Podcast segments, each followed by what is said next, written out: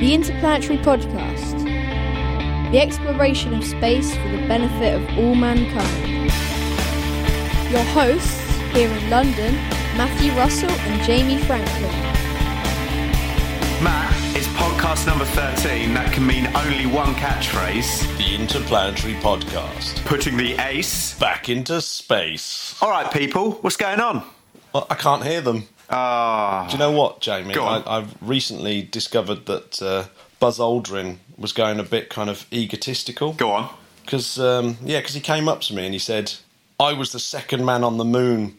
Kneel before me. Oh. Now, I'd like people to tweet in and say whether you think Matt should carry on doing this podcast or not, or whether it should just be me, based on that joke. Let's move on. Matt, apparently, um, apparently someone sent us a, a pie into space. I'd like you to tell me more about it. So uh, I got I, I got uh, an email from uh, a listener called Rob Blackham. Big up yourself, Rob. The BBC called this the Pie at Night. nice. uh, yes, someone sent us a, a pie into space. My first question is why? Well, the aim is to see if its journey up to 30 kilometres high will change the molecular structure of the pie, making it quicker to eat. Interesting. you know, sometimes people do these things to try and solve problems that weren't really problems in the first place. This might be one of them. But you know what? Fair play. I still love it. Basically, an, an elaborate uh, advert for the World Pie Eating Championships that are being held at Harry's Bar in Walgate in Wigan. Nice. On the 20th of December. Get yourself down there. uh, I think that if we turn up, we might get a free pie. Oh, I for think all we this should. advertising. I think we should now. Yeah, please. Chicken and leek for me, please. So I'm assuming it's how quick you can eat these pies. Yeah, that is true. Bill Kenyon of Ultimate Purveyors from St Helens was commissioned to make the pie, and he said, This is the first steps to enable mankind to consume pies with more elegance and comfort. Oh, yes. I like it. Neither the sky nor the pie should be the limit. Oh, good. Way too many puns at this Just- early. Oh, it's just ridiculous. And then he goes on and says the pie will be tested to the extreme. Its structural integrity will be tested against the potential rigours of being served by a grumpy pie lady from Wigan or being transported from delivery in a pie van That's very that hits stereotypical. a, Uh, that hits a pothole in Hindley. Well, hang on a minute. Let's just talk science for a second. When this thing Mm-hmm. re enters the Earth's atmosphere, surely it's just going to disintegrate into absolutely nothing. See, this this brings me on to my next point about did he actually go into space? Okay. And uh, yeah, so uh, So, therefore, we need to Um, define what is where, where does space begin, Matthew? Well, okay, so space is often defined by a thing called the Kármán Hmm. line. Now, the Kármán line uh, has an altitude of 100 kilometres. So that's uh, how many miles is that, Jamie? You're good at converting. 62, isn't it? 62? No, 65? 62? 62. Oh, 62, yes. there we go. Or, or 330,000 feet. So that's above sea level. And uh, this is defined by the Fédération Aéronautique Internationale. Lovely. uh, yeah, and then, you know the FAI, Oh, yeah. which is the you know con- considered the standard international body for aeronautics and astronautics. Yeah. And NASA use that figure as well, so they're they're they're happy with this hundred kilometer. So really, the Pi only made it into the stratosphere, not not even the mesosphere where meteors burn up. So I don't think it will burn up on re-entry. But I think it will probably freeze in the stratosphere because it's very cold up there. Yeah, yeah. I mean, good, good work, chaps, but um, must try harder. Now, just as an interesting side to that, there were three NASA X 15 pilots that in 2015, oh no, 2005, were awarded their astronaut wings. Hmm. Oh, nice. Yeah, because they'd flown over this um, Kármán line. Oh, that's lovely. Two of them, unfortunately, was posthumously, Ah. but one of them managed to get his astronaut wings while still alive. Well, that is that is a lovely thing. It is. Now, there, other, other people define it slightly differently. So, an international law discussion defines the lower boundary of space as the lowest perigee attainable by an orbiting space vehicle. Okay. Uh, and so, so if, you, if you allow for atmospheric drag, the lowest altitude at which an object in a circular orbit complete at least one full revolution is approximately 90 miles. Right. So 150 Right. kilometres high.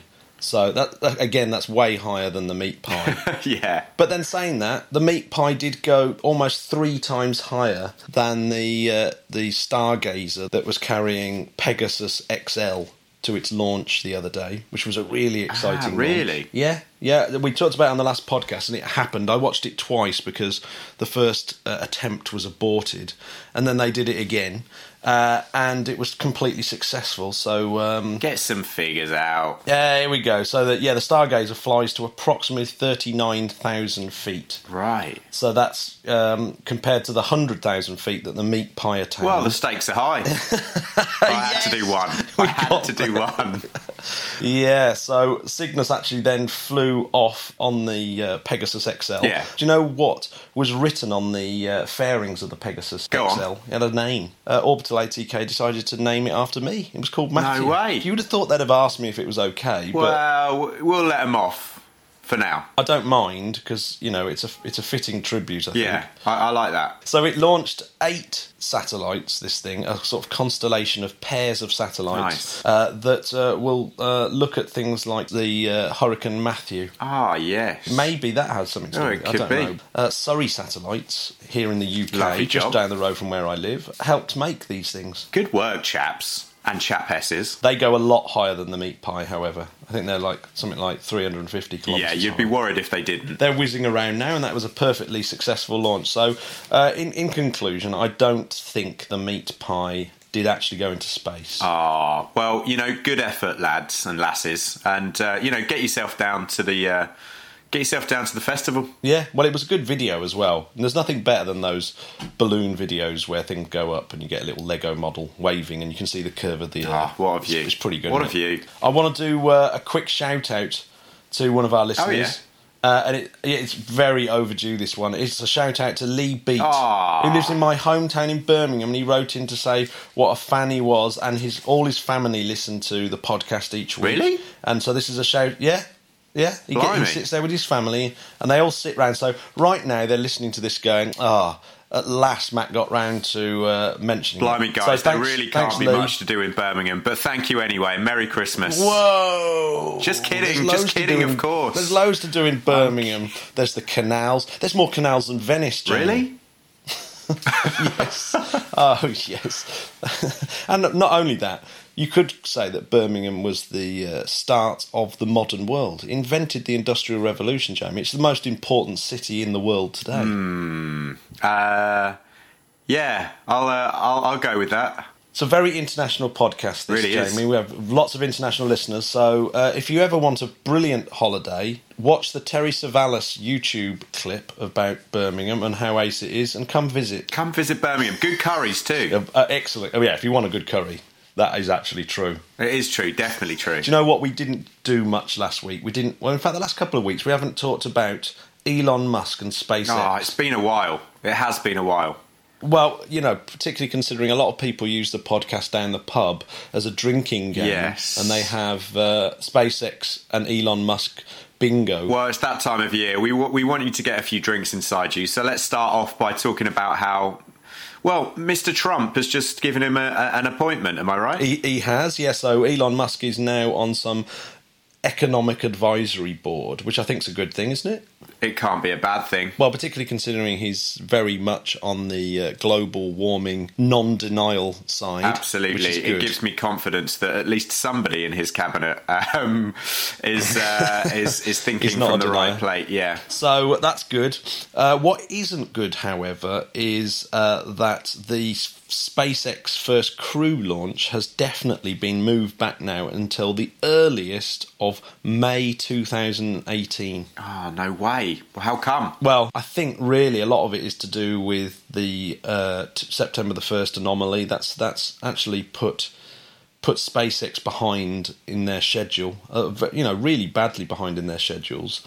Uh, and it turns out, you know, SpaceX won't fly again this year. So September the first was the last time that we even had a Falcon on the launch pad. So yeah, so it's been a terrible end to the year for SpaceX. I really hope that 2017 is SpaceX's year because, I mean, they, they can't really afford to have too many setbacks, can they? Oh no, I, th- I think 2017 is now a critical year for uh, SpaceX. And if we're looking at the crew capsules that they're supposed to be making for NASA to take uh, astronauts up to the International Space Station, this is now super critical because Yeah. the US Space Agency pays Roscosmos $82 million per seat Wow. to get up to the International Space Station. And it looks like, really, that they may have missed the deadline to order any more of these seats. So, uh, Bill Gerstenmaier Yeah. of the Human Spaceflight, uh Uh-huh. who's the Human Spaceflight Chief, uh, says it's possible that they've missed the deadline to order anything for 2019. Blimey. So, basically, Boeing and SpaceX need to get their acting gear and actually s- need to start getting uh, astronauts into their crew capsules in 2018 so that they can be certified to do these uh, crew rotation missions. Yeah, that's important. I mean, they're cheap seats. I think I'll take two. Yeah, well, uh, so yeah, if they wanted to book 2019, they have to do it because it takes Roscosmos uh, a couple of years to build enough Soyuz capsules. So it, it's it's kind of too late for 2019. And if they did, they'd have to stump up 500 million dollars to do it. Yeah, that's not an easy feat. Oh. No, it really isn't. So uh, yeah, so both Boeing and SpaceX are dragging their feet with their uh, manned capsules, and, and it really is now a worry for NASA and America getting uh, people up. And it, isn't it unbelievable that since the space shuttle was retired, America has not been able to put Yeah. men into into into orbit, let alone to the moon. So you know, it's it's Yeah. crazy. So with uh, Elon Musk and all his crazy plans to get to Mars, so far he's not really doing that well getting people up to the space station. So he needs to pull his finger out. yeah, you know, you've got a. You, you don't want to run before you can walk, old Musk boy. No, exactly. Sorry to say it. I'll tell you what another problem is for NASA and uh, and America, and actually the globe, Matthew, Mm-hmm.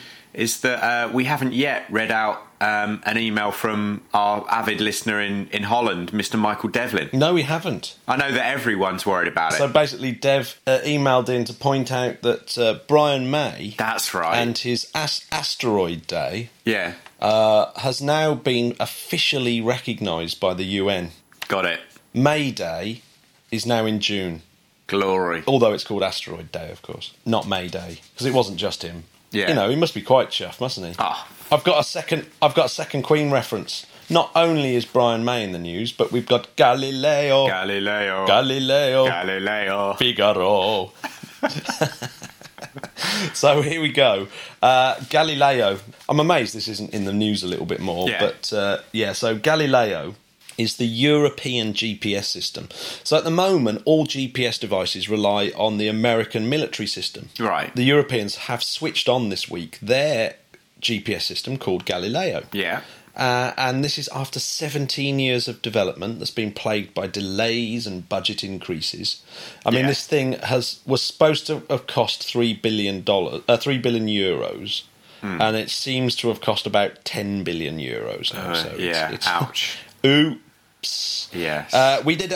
Uh, we did actually a couple of uh, weeks ago cover the launch on the uh, seventeenth of November Yeah. of an Ariane five that was carrying the last four of these satellites that went up. That are still in their commissioning phase. Uh-huh. Uh, so uh, the constellation we twenty four satellites with six spares in orbit. So it's supposed to be thirty in total, but I think there'll only be twenty nine because one of them's not working properly already. Um, Yeah. which which which is which is obviously why you need these spares. this is it. Yeah, so it, and you get like a position real time positioning down to a meter or less, so it's much more accurate than the uh, than the GPS system allows us at the moment. Uh, but that might be a sort of mili- that might be a military thing that they only allow us to have a certain amount of accuracy Yeah. on it. But normally they went up on Soyuz uh, from from the uh, the Europeanized Soyuz that go from Kourou in French Guiana. Yeah. But and, and they used used to go up in pairs, but they've managed to uh, put four up on Ariane five, and they redesigned Ariane five so that they they could use both Ariane and Soyuz just in case there was any kind of um, issues with this. If the Soyuz got grounded, we still need to be able to launch up these. Um, uh, constellation satellites that we talked, but we talked about that last time. Absolutely. Uh, these satellites as well were were partially built and uh, in uh, Surrey satellites as well. So yet another triumph for them. Surrey satellites are absolutely killing it. They are definitely one. Uh, they are a very important uh, part of the space industry worldwide. Yes, it's very very Hats cool. off. Hats off to them. Uh, so uh, one thing that I really really liked was that the European Commission Yeah. did a competition oh yeah. of a drawing competition, and each member of, of the European Union uh, entered. Hmm. The UK, the winner was called Patrick Galvin. And Oh, good work, Patrick. And he drew a picture of the satellite, and each of the satellites is named after the child that won the uh, competition in their particular country. And it's uh, the UK satellite is the last one to launch, number 20, 29, and that launches in 2019. So Patrick will, uh, will, I think, will be about 17 or 18 by the time it launches. Yeah. And the and the satellite itself will be called Patrick. How cool is that? That's awesome. That's am- I mean, what I think we need to get that picture up on the blog map. Absolutely, it's going up. Excellent. It's going up. A, a proud Patrick Galvin with a pic- with his picture in his hands. I'm jealous. Good work, Pat. So you know, so in, in, in true in a true sense, by the time that last one goes up, we'll have a galvanized European GPS system. good. Thanks, Good. thanks. Hey, whee. Ah, do you know what we Oh, dear. have? Oh, we, dear. have we've rattled through some of this stuff. How, how long I'll are we tell on? you what, we really have. So- I mean, I know it sounds like we're on the sherry, but we're not. It's actually like ten in the morning. One thing, I'm just going back to SpaceX. Yeah. Uh, there's been a lot of criticism about having the crew on board while they're refueling. Now, after watching Dragon blow up during re- fueling, Yeah. it's a bit scary, Yeah, isn't that it? is scary. But before that explosion, uh, one of the safety officers, uh, a guy called Stafford, wrote into Gerstenmaier to say, Yeah. there is a unanimous and strong feeling by the committee that scheduling the crew to be on board the Dragon spacecraft prior to loading oxidizer into the rocket is contrary to booster safety criteria that has been in place for 50 years, both in country and internationally. Uh, he's basically saying, you know, that, and that was before the September the first explosion. Uh, SpaceX then countered and said, you know, look, the pusher escape system would be armed and ready to propel the capsule away from the rocket in the event of a major problem during fueling Right. and that in fact NASA had, had accepted that as a uh, as a com- you know a perfectly acceptable uh, safety measure, and so it passed the s- NASA's Safety Technical Review Board. Yeah. As uh, Doug Messier wrote in, wrote in his article on parabolic arc, that NASA are taking two years to complete their investigation into the previous SpaceX Falcon explosion. Okay. Uh, which which which SpaceX just put down to some faulty struts. But what happens if it turns out that NASA dig out that Falcon 9 actually has a genuine design fault? That basically the oxidizer go, getting into the composite fuel tanks and, and blowing the uh, rocket up. I mean, if this is if this is an inherent design fault in Falcon 9, that could be that could spell the end for SpaceX. Yeah, they need to. it doesn't really fill you full of confidence, does it? No, so you- I think you're right. 2017 is a massive year for SpaceX. Big year. You can do it, guys. and I hope that I know. I hope that they achieve. I hope they achieve it. So in November 2017, we have to see demonstration mission one, uh, which will be an unpiloted test of the SpaceX Crew Dragon. I like it. Yeah, so it, that that has to happen. And if it doesn't happen, we NASA are in trouble because they ha- won't be able to get astronauts up to the International Space Yeah. Station. So hope hopefully Boeing will be on target. But then it's you know it's quite stressful only having one way of getting Well, up. So hopefully There's more than one ways of getting up, Matt. Well, at the moment there isn't. There's only Soyuz. so yeah, there we go. Matt, haven't we missed something out? Oh my gosh, yes. You nearly did it again. So, ja- Jamie, did you know it's Arthur C. Clarke's birthday? When? Today. Ah, I know, so he would have been 99. one absolute legend. Happy birthday, wherever you are. Yeah, so what's brilliant about this, Jamie, is that next week, Yeah. as a tribute to Arthur C. Clarke and his 99th birthday, Yeah. we shall be reco- we shall be recording the Interplanetary podcast from Arthur C. Clarke House. Oh, are we really? We are actually going to be doing that. So next week, eh, listeners, it's going to be from Arthur C. Clarke House, and we've got two really interesting interviews, uh, which we shall reveal next week. One How cool is absolutely that? exciting podcast. The- And tell you what, the next two. So we're going to have a recap before Christmas of the year. And then next Mm-hmm. week, yeah, we're recording from the British Interplanetary Society. Wow. Yep, it's going to be awesome. So thanks very much for joining us, listeners. Thanks, guys. Please, as always, um, keep your tweets and your emails coming in. We love reading them. Um, so we'll, we'll see you next week. Yeah, absolutely. See you next week. Bye.